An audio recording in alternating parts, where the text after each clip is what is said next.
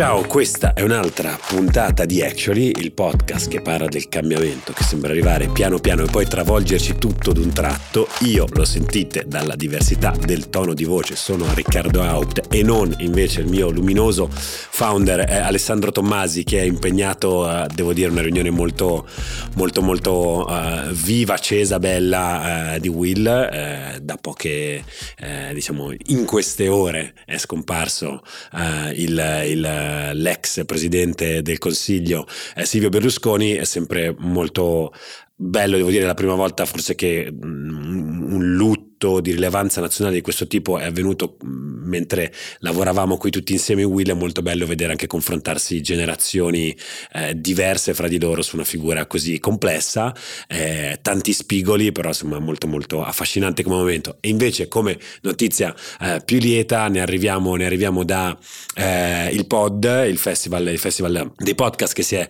tenuto in questi giorni a Milano dopo lunghe fasi di analisi, le giurie si sono riunite e ci sono stati anche premi del pubblico. Noi come Will ne usciamo ancora una volta vincenti sulla categoria business. L'anno scorso avevamo vinto come miglior podcast business proprio qui con Actually e eh, siamo felici perché quest'anno abbiamo rivinto con un altro bimbo nostro che è Mele Marce, quindi siamo molto molto molto contenti. Però, però, però, non siamo qui per parlare di questo perché questa è una puntata speciale di quelle che abbiamo lanciato qualche settimana fa ormai con Marcello Ascani, il nostro Creators Corner, eh, un angolo che abbiamo pensato eh, fosse necessario eh, in Italia non solo per parlare un po' di come sta evolvendo la eh, Creator Economy, eh, settore che viene spesso e volentieri etichettato un po' come bah, un articolo strano tanto che esce su qualche rivista un po' da intelligentoni che parla un po' degli Stati Uniti, oppure di questa economia un po' da youtuber, grande confusione, di influencer, i ragazzini in cameretta che fanno cose, ah, e poi non sai quanti soldi che fanno ora, no? Ecco, vogliamo proprio togliere invece dal campo queste semplificazioni, analizzarla con un po' di numeri e soprattutto con un po' di operatori che ne fanno parte. Siamo partiti da un youtuber eh, vero e proprio della prima ora eh, che è eh, Marcello Ascani che partendo da YouTube si è messo a fare altre cose, oggi invece arriviamo da una persona, parliamo con una persona che in realtà arriva da, da, da un altro mondo e poi si è scoperto anche un incredibile eh, creatore di contenuti digitali. Sono molto molto molto felice eh, di avere qui con me eh, Dario Bressanini. Ciao Dario. Ciao, grazie, grazie dell'introduzione. Come stai innanzitutto? Ah, abbastanza bene, dai. Bene, senti, eh, noi qua siamo grandi fan tuoi perché Grazie. spesso e volentieri ci interroghiamo su come fare a eh, divulgare cose, cioè questa è la sfida di Will, provare a creare consapevolezza su argomenti complessi, questo diciamo proprio detto, detto in breve. Tu questa cosa eh, la fai un, da un po', partiamo dal tuo... Da un bel po' la faccio. Job title, come, come se ti dicono quando vai da qualche parte dici eh, come ti definisci tu, cosa, cosa sei oggi? Io sono un chimico e divulgatore, mi definisco così un po' scherzosamente un chimico prestato alla scrittura, perché poi diciamo, il mio business model da divulgatore è, eh, diciamo, sono i libri, ecco, a differenza di altri colleghi. Però io diciamo, profondamente rimango un docente, un chimico, mi piace insegnare, non ho abbandonato i miei studenti, però devo dire che mi, mi diverte moltissimo avere ampliato il mio, il mio pubblico e quindi raggiungere persone che normalmente non riuscirei a raggiungere. E come è partita però appunto la chimica, io me la immagino come uno spazio, un, un laboratorio bianco eh, con pieno di miei compagni di classe che ancora mi sogno, che erano quelli che sapevano contare, fare le cose scientifiche eh, con degli occhialoni che pensano alle loro cose, e però poi tu invece a un certo punto eh, tiri fuori, eh, crei una, una, community, mi sento dire forse Instagram eh, è il, il luogo dove hai più allora, Instagram, seguito? Instagram e YouTube, Quanti, più o meno adesso siamo a livello di... Mm, che numeri abbiamo? 540-550 mila persone, più o meno da una parte e dall'altra. Cata. Okay. Eh, si differenzia come pubblico perché io amo andare a vedere i dati, le statistiche, per cui mediamente eh, tre quarti delle persone che mi seguono su YouTube sono eh, maschi Tre quarti maschi YouTube, tre ok, più e maschile. su, su Instagram invece è il contrario, diciamo che un 60, l'ultima volta che ho visto 66% tra Mhm. eh, vicino al 70% sono invece donne.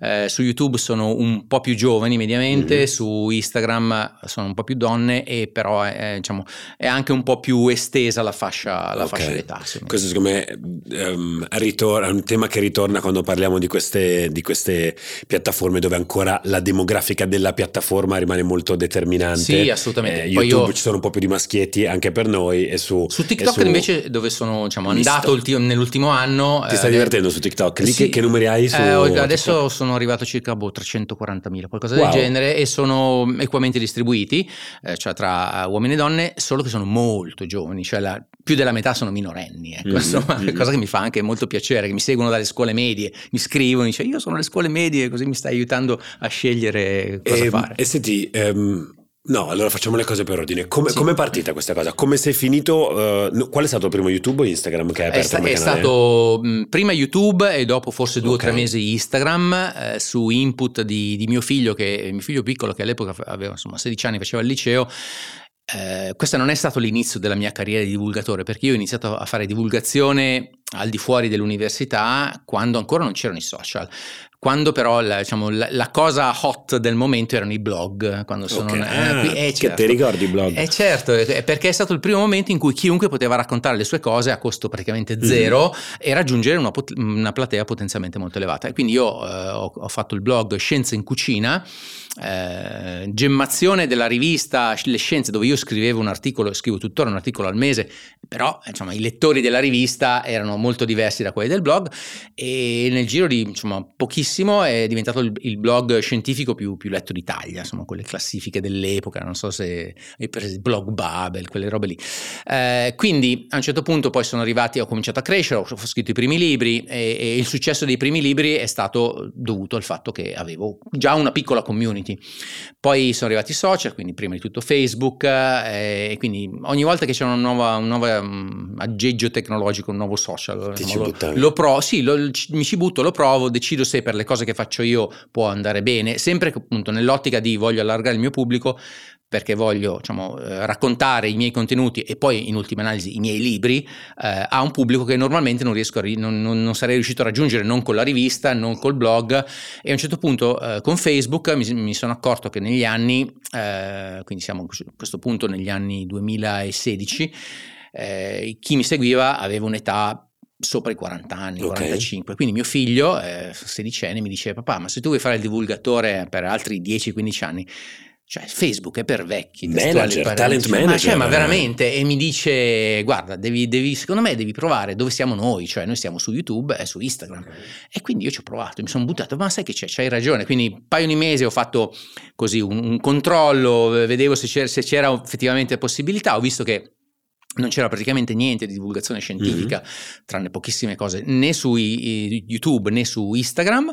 eh, quindi mi sono buttato col mio cellulare, ho provato e ho visto che ha funzionato praticamente immediatamente. E, e senti, parlavamo no, di questa contrapposizione che sta un po' alla base di questo format che abbiamo provato a lanciare, mm, la dico male, old economy, new economy. Sì. Eh, Tu facevi parte in qualche modo con la tua professione di, di- di un settore più tradizionale, consolidato, con delle sue regole, con un certo tipo di, di- di umanità e poi ti butti in un mondo Sì. nuovo. Come viene giudicato da... Tu scrivi sulle scienze, continui a scrivere sulle scienze. Continua a no? Scrivere molto- sulle scienze, è- Ecco, è ma ti, prendono- ti prendevano un po' per lo scemo dici ma cosa vai a fare? No, no, Perché no, ti- no, anzi, Ti metti è- a fare il giullare su, non c'è mai stata questa cosa? Allora, non da chi mi leggeva sulle scienze, perché sono pubblici completamente diversi, cioè per Ah, non anni... sapevano, occhio non vede. Per anni sono andati avanti, cioè chi mi legge sulle scienze, sul cartaceo, diciamo, Ok. spesso non, ha- non ha idea della mia attività su- sui social e, e ovviamente è vero anche il contrario, no? chi, mi, chi mi scopre su TikTok eh, perché faccio vedere le cose insomma in modo un po', un po' frizzante non ha idea, non, non solo che io scrivo sulle scienze, ma che esista una rivista che si chiami Le Scienze, quindi, Meraviglioso, quindi meraviglioso. sono mondi diversi. Diciamo, se- bolle, se, famose vogliamo, sì, se vogliamo allargare un po' il, il campo, devo dire che eh, in ambito diciamo, accademico queste cose non sono viste benissimo. Ok. ecco, però anche chi se ne frega, ecco, mm. quindi non, non, me ne, non, me ne, è mai importato molto. Però sì, c'è molta diffidenza all'idea, no? Che poi io appunto, volutamente ho anche caricato un po' l'aspetto un po' amichevole, il mio lato nerd, no? L'amichevole chimico di quartiere, che è una citazione da Spider-Man, mm. no? E quindi questa cosa qua, alcuni insomma, hanno, mi hanno detto, ah no, ma insomma, non sei credibile perché c'hai l'uomo ragno sul muro dietro le spalle. Va bene, ok, pensa quello che vuoi. e senti, eh, quando quando questa cosa è diventata una cosa seria, mi viene a dire. Adesso poi arriverà una domanda anche sui soldi, sì, arriveranno. Sì, certo. Ma uh, quando da... Uh, perché poi i tuoi contenuti sono tanti, cioè io ti ho visto sempre sì, molto presente, noi in Will ti guardiamo, sappiamo che ogni volta che poi tra l'altro anche il dibattito pubblico va in una certa direzione, io lo so che arriva Bressanini a raddrizzare, a dare la, la, a, dare la sua, eh, le farine, eh, la carne, eh, la, carne sintetica coltivata e quant'altro, no? E, e, che è una cosa che naturalmente eh, apprezziamo perché impariamo anche tanto, però questo cosa vuol dire? Lo, lo sappiamo per, per mestiere, esserci in quei momenti, essere puntuali puntuali. Certo. Vuol dire dare un ordine anche un po' al, al, proprio, al proprio, lavoro. Eh, sì, dedicare tu, un bel po' di tempo. Anche. Tu a un certo punto hai detto professionalmente anche faccio un passo indietro mia, nel mio percorso di carriera come l'avevo preimpostato per dire guarda lì vado al come pensavo che questi giorni qua con dei ragazzi che lavorano in Svizzera scendo al 70% del, del mio tempo impiegato su quella professione perché il 30% lo dedico se hai iniziato a fare ragionamenti sì. di questo tipo che naturalmente implicano anche un ragionamento economico sì sì ho, ho iniziato a fare proprio questo, questo, tipo di ragionamenti proprio do, diciamo, dopo essere andato su YouTube e su Instagram e aver visto una, una, crescita molto elevata in un pubblico di soprattutto giovani che appunto non, normalmente non, non, sarei riuscito a raggiungere. Io appunto continuo a insegnare, mi piace molto insegnare ai miei, ai miei studenti, però chiaramente il bacino è limitato. Eh, quindi io a un certo punto ho deciso di diciamo, impegnarmi eh, un po' di più in questo lato eh, diciamo, di, di creatore di contenuti e un po' meno, per esempio, nel, miei, nella scrittura, per esempio, dei miei articoli scientifici che continuo a fare, però sai, dopo, dopo, che uno ne ha scritti 60, 70, non mi ricordo, forse più di 80, di, del mio settore di ricerca molto specifico, che, che, non c'entra niente con le robe che racconto, sai, a un certo punto farne, cioè, fa, fa, scriverne uno in più, uno in meno, due in più, due in meno, ecco, quindi continuo a farlo, però diciamo che ho deciso che, mh, siccome mi piaceva, quindi prima ancora della, della parte economica che c'è, eh, e c'era anche un una, soddisfazione personale, mi piaceva proprio, quindi ho deciso di investirci un po' più di tempo perché effettivamente è un qualche cosa che richiede un po' di pianificazione. Questo credo sia anche poi una volontà, credo, non so se sia questo il tuo caso, sicuramente per esempio lo è stato per me, io giovane accademico, non sicuramente del tuo spessore, eh, avevo prima di iniziare a lavorare a Willy ho fatto un dottorato mm-hmm. eh, sempre trascinato una discreta passione, mi è sempre piaciuto l'antitrust, credo che l'antitrust sia una cosa importante di cui la gente deve sapere di più, perché è una mia fissa. Ehm, e, e, e speravo di avere anche un impatto mm, molto naif no? attraverso la ricerca, pensare. E, e, poi quando ho iniziato a lavorare, quando ho iniziato a lavorare su Will mi sono reso conto, il primo video che ho fatto l'ho fatto sulla commissaria della concorrenza europea Margrethe Vestager e, e, vedo questi numeri che arrivano, no? ho visto, eh, l'aveva visto, non so se mezzo milione di persone, aveva visto un video su una figura estremamente tecnica, adesso commissaria la concorrenza certo. danese che non parla. Poi avevano trovato una chiave molto interessante di racconto ed era diventata una sorta di role model per, per, per alcune e alcuni. E, e mi dico, cavolo, i, i, miei paper, i miei paperini di, di, da, ah, da, giov- da, giovane bocconiano. Quanti l'ha? Allora ha letto, forse, forse il mio, il mio, il mio tutor, il mio eh, revisore, eh, i revisori della rivista, quant'altro. Poi vai su SSRN no? a vedere un po' la quantità di download del tuo paper. 10, 12, 20 quando, quando, anche la mia famiglia si è messa. e quindi questa era un po' sicuramente una cosa che avevo messo eh, sì, una sì. scelta diciamo politica ti quasi no? perfettamente di, sì. di, dire proviamo ad andare un po' di là che magari rischia a cambiare un po' di più le cose poi sono finito ormai dietro una scrivania pure qui perché di contenuti ne faccio davvero pochi se non in questo spazio a cui tengo così tanto uh, torniamo alla parte, alla parte economica um, quando uh, e, come è stato il tuo approccio appunto alla sfera economica della, della, creator economy? Dove hai visto maggiori possibilità di monetizzazione? Mi dici sei partito da YouTube, sì. eh, sono stati peanuts all'inizio, quelli che sono arrivati? Sì, tuttora sono, sono abbastanza pochi mm-hmm. perché per mia scelta personale ma anche di tempo, insomma, di, di, di vita, non ho mai fatto mh, tantissimi video, a differenza di altri, era l'epoca in cui diciamo, YouTube nel 2017, 2016, 2017 si stava proprio trasformando mm. da post dove c'erano i vlog fatti davvero nella cameretta, video di gattini e così via, in posti dove si cominciavano a creare appunto dei, a formare dei personaggi come Marcello Ascani che certo. hai citato prima. Eh, quindi c'era la necessità per chi voleva subito monetizzare fare tanti video, tipicamente video giornalieri o quasi. Io eh, ho sempre deciso invece, perché non avevo poi tanto tempo da dedicarci almeno all'inizio, eh, di fare pochi video, quindi all'inizio ho cercato di fare, tenere il ritmo di un video alla settimana e poi in realtà dopo insomma abbastanza poco tempo sono, um, mi sono messo a fare due video al mese, quindi okay. questo, questo, era lo standard. Le regoline della piattaforma sì, ti dicono sì. dovresti fare un po' di più, più eh, minutaggio. Esatto, però appunto ho preferito fare due video al mese più lunghi, sono stato uno forse dei primi a, a sfidare. No, le, le, in media quanto durano i tuoi oggi? Ma ho fatto video anche più di mezz'ora, ma adesso okay. è abbastanza comune vederli su certo. YouTube, ma all'inizio ti dicevano no, guarda, video più di tre minuti e mezzo non vanno bene, quattro minuti, in realtà no, cioè, ma si può... Cioè, Ovviamente dire, ho sentito raccontare la di ogni alle piattaforme in questi anni, ma sì, cioè, poi di mese in mese. Poi in realtà uno, uno si auto, ovviamente si autoseleziona il pubblico mm. e eh, la stessa cosa sto cercando di fare anche su TikTok, dove vanno molto le cose veloci, ma io ho provato a fare anche video di dieci minuti. Eh, chiaramente mi autoseleziona quel pubblico lì che è quello che mi interessa, poi non mi interessa mm-hmm. quello che certo. guarda e se ne va via. Quindi mh, mm, eh, il, il, il, vero, diciamo, la vera potenza dei, dei, social per me è stato quando ho visto il, avevo già pubblicato vari libri, però quando ho visto che finalmente la eh, la visibilità che avevo e la community soprattutto, perché quella è la parte più importante, ehm, avevo poi un riscontro immediato quando facevo un nuovo libro e quindi questo schizzava subito nelle classifiche, ehm, sempre di Vedi. più negli anni. Eh, adesso ho pubblicato eh, l'ultimo libro che appunto si chiama Fa bene o fa male, l'ho, l'ho pubblicato mm, circa un mese fa e è arrivato terzo nella classifica generale, primo nella saggistica, subito. Wow. Eh, il libro precedente, che è uscito poi come Strenna, quindi sotto Natale, quello sulle, sulla scienza delle pulizie, è arrivato primo nella classifica generale globale, perché la prima botta prima ancora che le librerie e il lettore occasionale o quello che passa dalla stazione centrale vede, vede un libro, non, così, non, non mi conosce, lo compra, arriva da, da, chi mi segue, dalla community che è interessata ai miei contenuti, sa che in un libro posso spiegare le cose in una maniera più approfondita e poi quindi subito, cioè la, la, in prevendita eh, si ha subito un riscontro immediato. Questo è mh, perché poi per me, come ti dicevo, questo è, è il mio, mi sono scelto il mio, il mio, business model. Io ho deciso di non fare, per esempio, collaborazioni commerciali eh, dei temi di cui tratto, quindi cibo, detersivi, anche se me, me ne vengono. Non c'è branded content. Tu no. negli anni non hai mai, non hai mai no, accettato eh, collaborazioni? Non ho mai. Immagino perché per il tipo di cose che fai tu. No, me, esatto. Eh, non, tante, non per snobismo che, ma perché eh, se io mi mettessi, me l'hanno chiesto, ma perché non fai la pubblicità? No? Cioè, questo yogurt eh, oppure questo detersivo.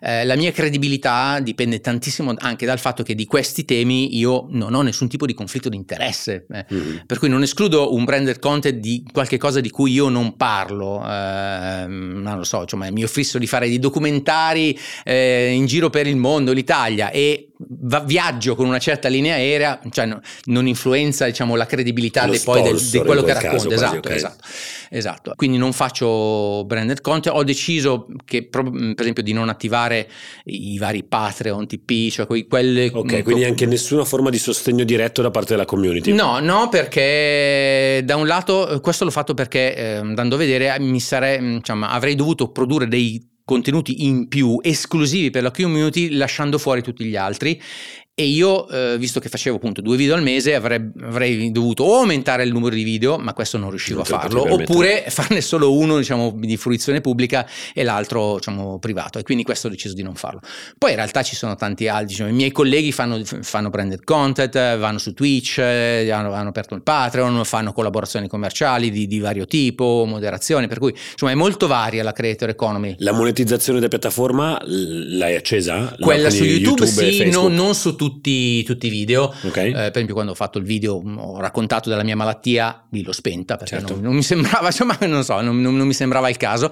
Eh, però, come ti dicevo, facendo pochi video eh, non, sono mai arrivate, insomma, non dico noccioline, ma, ma veramente poco. Insomma. Ok, non, è un'entrata che dici no, no, no, influisce no, cioè, su... cioè, rispetto a quello che posso, che posso guadagnare dal, dalla vendita di, di un libro, eh, quindi infatti io anche a chi mi scrive mi dice su, spesso su, su, Instagram come facciamo a fare, fare a supportarti? Apri un, un Patreon, un TP, queste cose qua. E comprami il libro. Eh, e io dico ma compra il libro che almeno ti, ti, ti cioè, hai anche qualche cosa, se l'hai già letto regalo alla tua sorella, a tuo mm. zio, non lo so, ecco.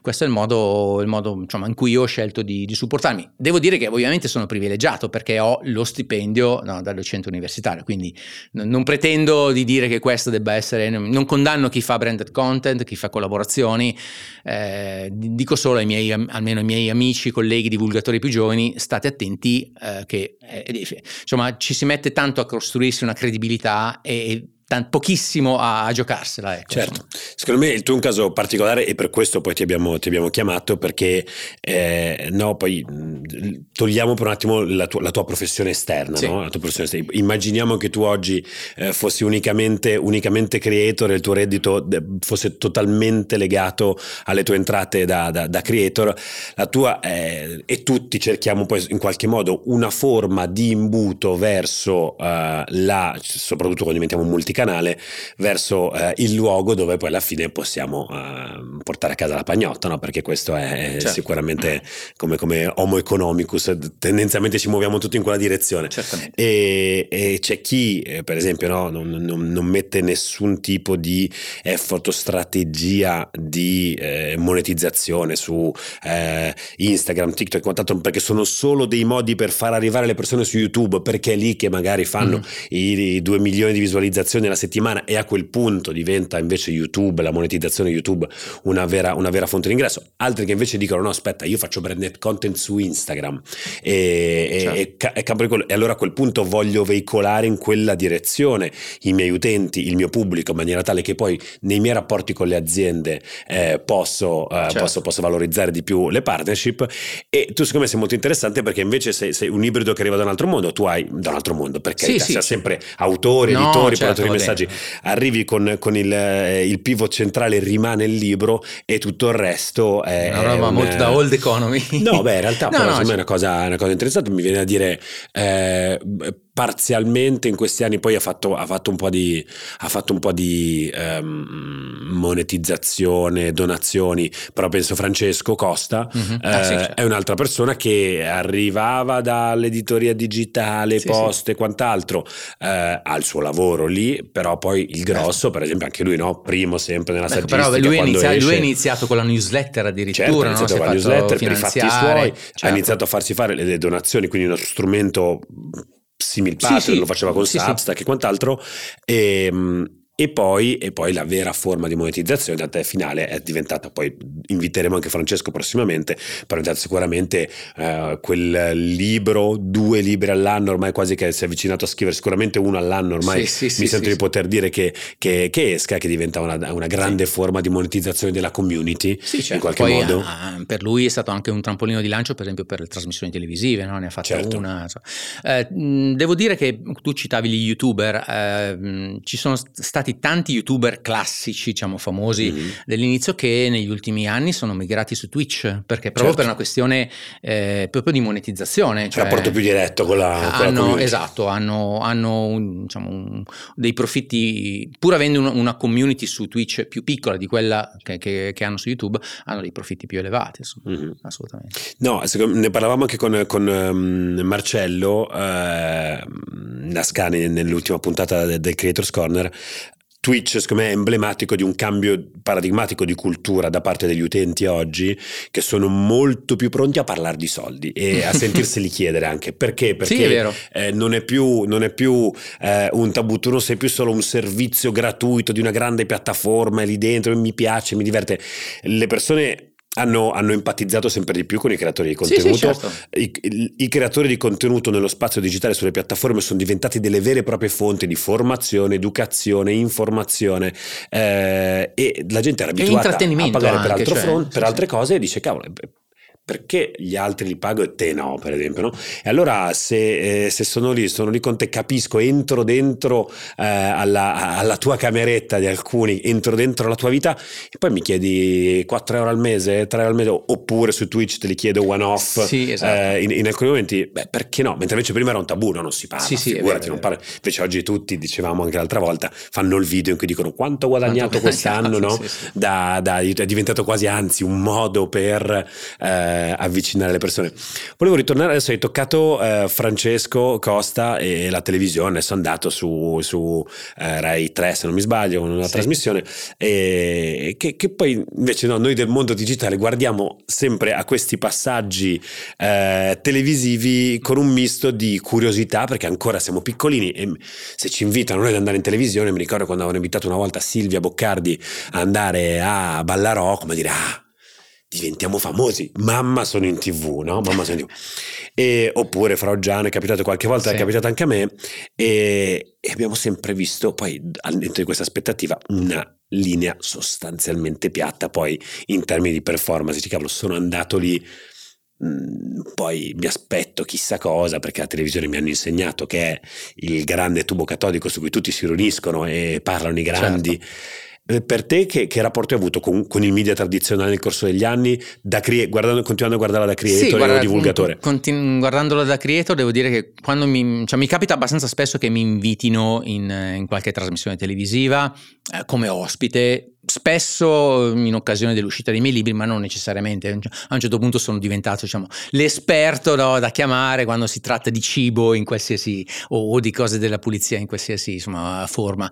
Um, non ho mai visto grossi, mh, grossi, sbalzi, per esempio, sul numero di follower che, che ho e, e abbastanza poco, tranne in qualche caso specifico, per esempio sulle vendite dei miei libri, ma perché il pubblico televisivo, a me invitano spesso appunto la cosiddetta televisione generalista, eh, il pubblico televisivo eh, è, è abbastanza anziano, per cui non, non, mi ritrova poi, cioè non è che decide, ah, va, andiamo a vedere su Instagram no, e lo seguo, perché spesso non ce l'hanno Instagram.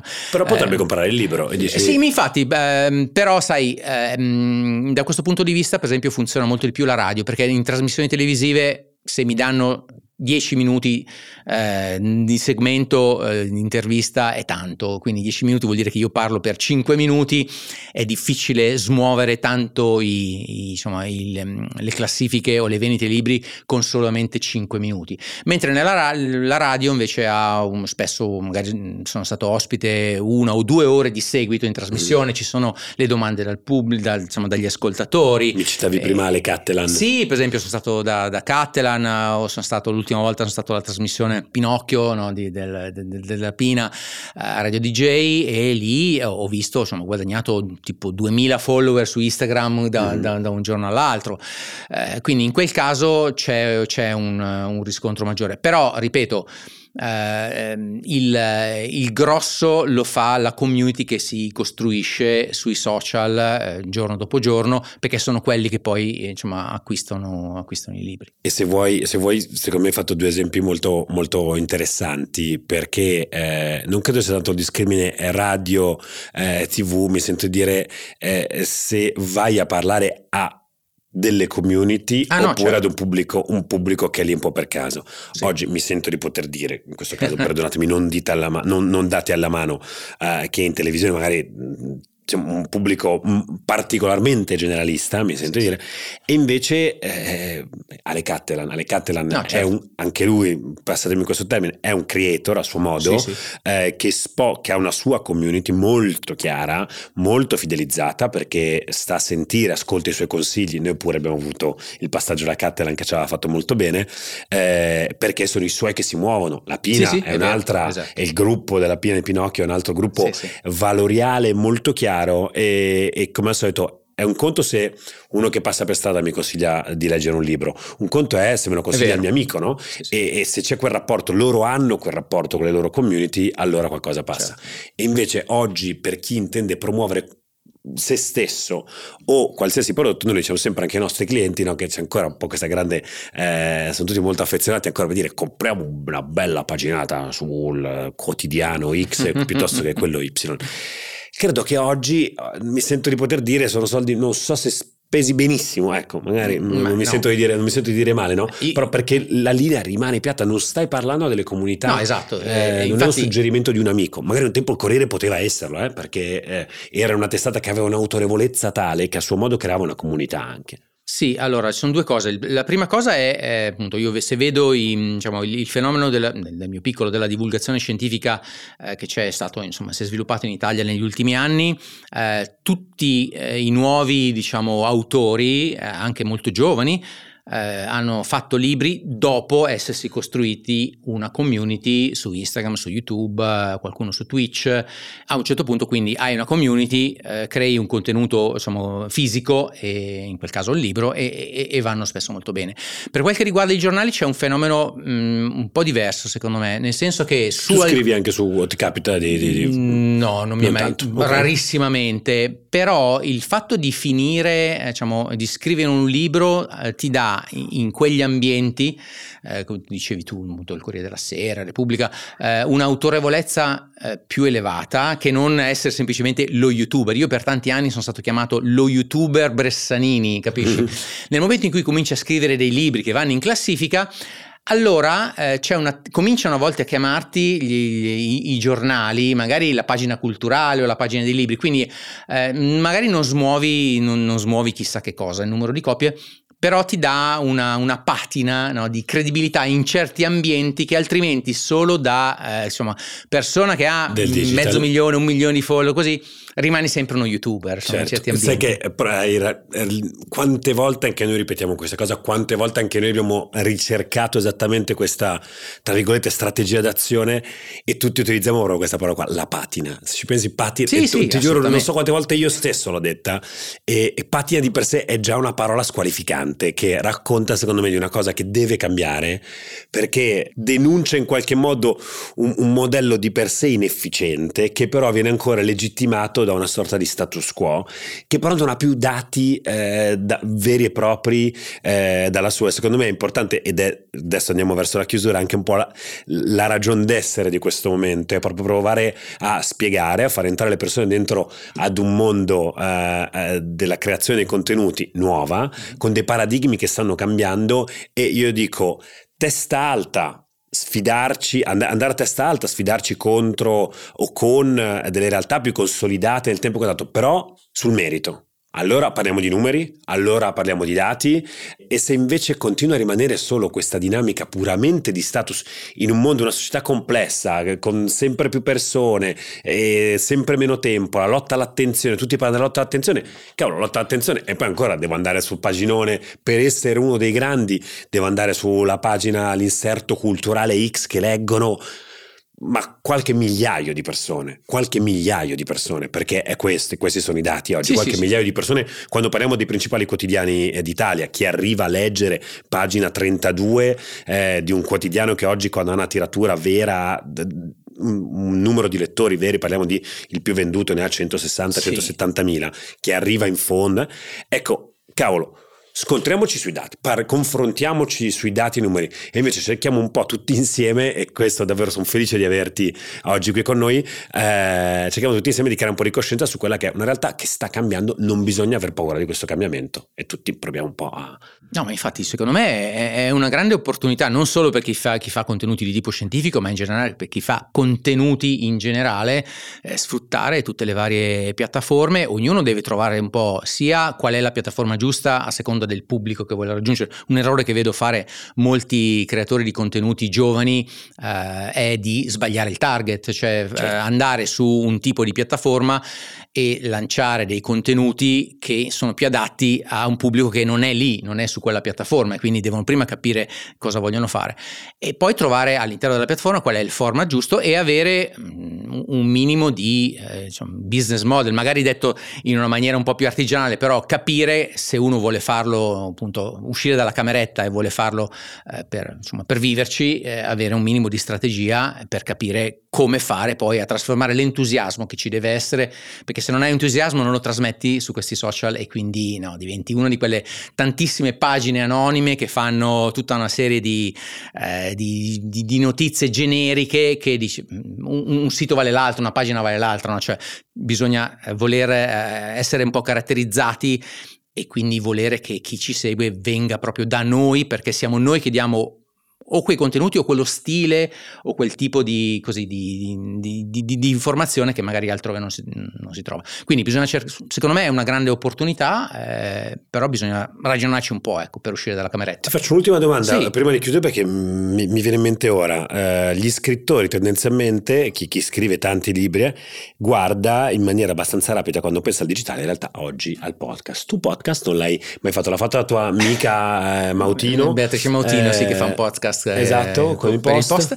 No, allora me l'hanno chiesto in tanti, eh, io per ora ho sempre detto di no eh, e ti dico sinceramente per una questione di quattrini, nel senso che da quello che ne posso vedere io, un po' sondato, eh, mi hanno fatto anche delle offerte. Ehm, i, i, numeri, i, numeri, che eh, girano intorno ai podcast, i numeri di, di ascoltatori e i numeri diciamo, di investimenti e quindi di un ritorno economico sono ancora troppo bassi per me per, rispetto a, a, quello che io potrei guadagnare investendo lo stesso tempo per scrivere un nuovo libro.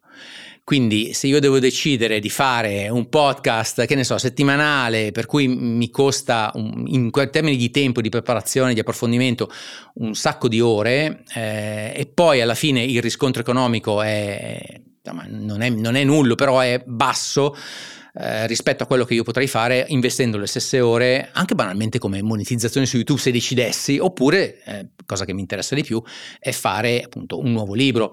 Il libro che è uscito eh, so, sotto Natale è appunto andato primo in classifica, adesso ha fatto più di 60.000 copie, quindi se fai un, un minimo di conti vedi che non, e ci ho messo boh, tre, tre, o quattro mesi a scriverlo, quindi fai un conto più, più o meno un il conto del, della serva, come si dice, delle ore, non riuscirei mai a guadagnare quei soldi con, per ora con un podcast. A meno di farlo branded content, ma allora lì eh, ritorniamo al discorso di prima. Non apri la porta.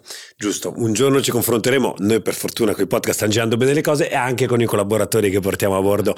Più o meno i numeri girano, mi devo mettere a studiare un po' di più l'economia del libro perché ancora non l'ho, n- non l'ho capito. Mi sembra che siate pochi eletti che riescono a starci davvero in piedi, altri che... Sì, questo è verissimo. Perché i, num- i numeri che sento I oggi... Numeri, i, diciamo, si parla di successo per, per libri che vanno sopra 5.000 i 5.000 copie. 5.000 copie Questo ho sentito eh, dire il più grande editore sì, italiano. Sì, sì, sì, verissimo, eh, verissimo, ma, verissimo. ma, di cosa stiamo parlando? Puoi darmi pure una percentuale alta di quelle 5.000 no, copie? No, ma infatti, ma infatti per questo che dico, per esempio il mio primo libro di successo è stato Pane e Bugie del 2010, quindi non, non, non c'erano ancora i, i social, c'era appunto i blog, è stato un un successo, anche lì è andato insomma, alto in classifica e av- adesso continua a vendere, eh, ha venduto ormai più di 20.000 copie, 30.000 copie, quindi e sono, eh, questo è uno dei vantaggi per esempio che sono, è sottovalutato e che non c'è in altri, in altri canali. Il fatto che io possa continuare a tenere vivo con argomenti che ho scritto nel 2010, quindi 13 anni fa, però ogni tanto lo riprendo, lo faccio vedere. Lo riprendi sui social. Sui social, quindi ogni anno, visto che ti piacciono i numeri, io ogni anno di quel libro vendo circa 3.000 copie cartacee, forse 2.000 con, nell'ebook e quindi sono royalties che mi arrivano senza far fatica di fatto. È come se, se io tu scrive... non avessi social non venderesti. No, no, no, sarebbe il, diciamo, il libro quadratico medio muore dopo pochi mesi e non lo ristampi più. Quindi i social servono anche per tenere vivi dei contenuti che uno insomma ha fatto fatica a creare e li mantieni vivi per anni. Chiaramente non per tutti può essere così, però è una cosa da non sottovalutare secondo me. Molto, molto, molto interessante. Grazie mille Dario, è stato Grazie una figata averti qua. Grazie, ci sentiamo tutti e tutte alla alla prossima puntata di Actually. Vedrete che torna anche Tommasi. Ciao!